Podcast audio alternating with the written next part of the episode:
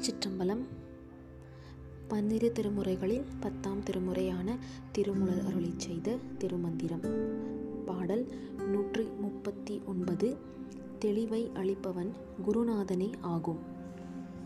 பாடல் தெளிவு குருவின் திருமேனி காண்டல் தெளிவு குருவின் திருநாமம் செப்பல் தெளிவு குருவின் திருவார்த்தை கேட்டல் தெளிவு குரு உரு சிந்தித்தல் தானே. பொருள் சிவகுருநாதனை பேரொளியாக சிரசின் மேல் காணுதல் தெளிவினை அளிக்கும். சிவகுருநாதனின் திருப்பெயரான ஐந்தெழுத்தை ஓதுதல் தெளிவை தரும். அந்த குருநாதரின் உபதேசமான ஒளியை கேட்பது தெளிவை அளிக்கும். இனி சிவகுருநாதனின் திருமேனியை சிந்திப்பது மிகுந்த தெளிவை அளிக்கும். திருச்சிற்றம்பலம்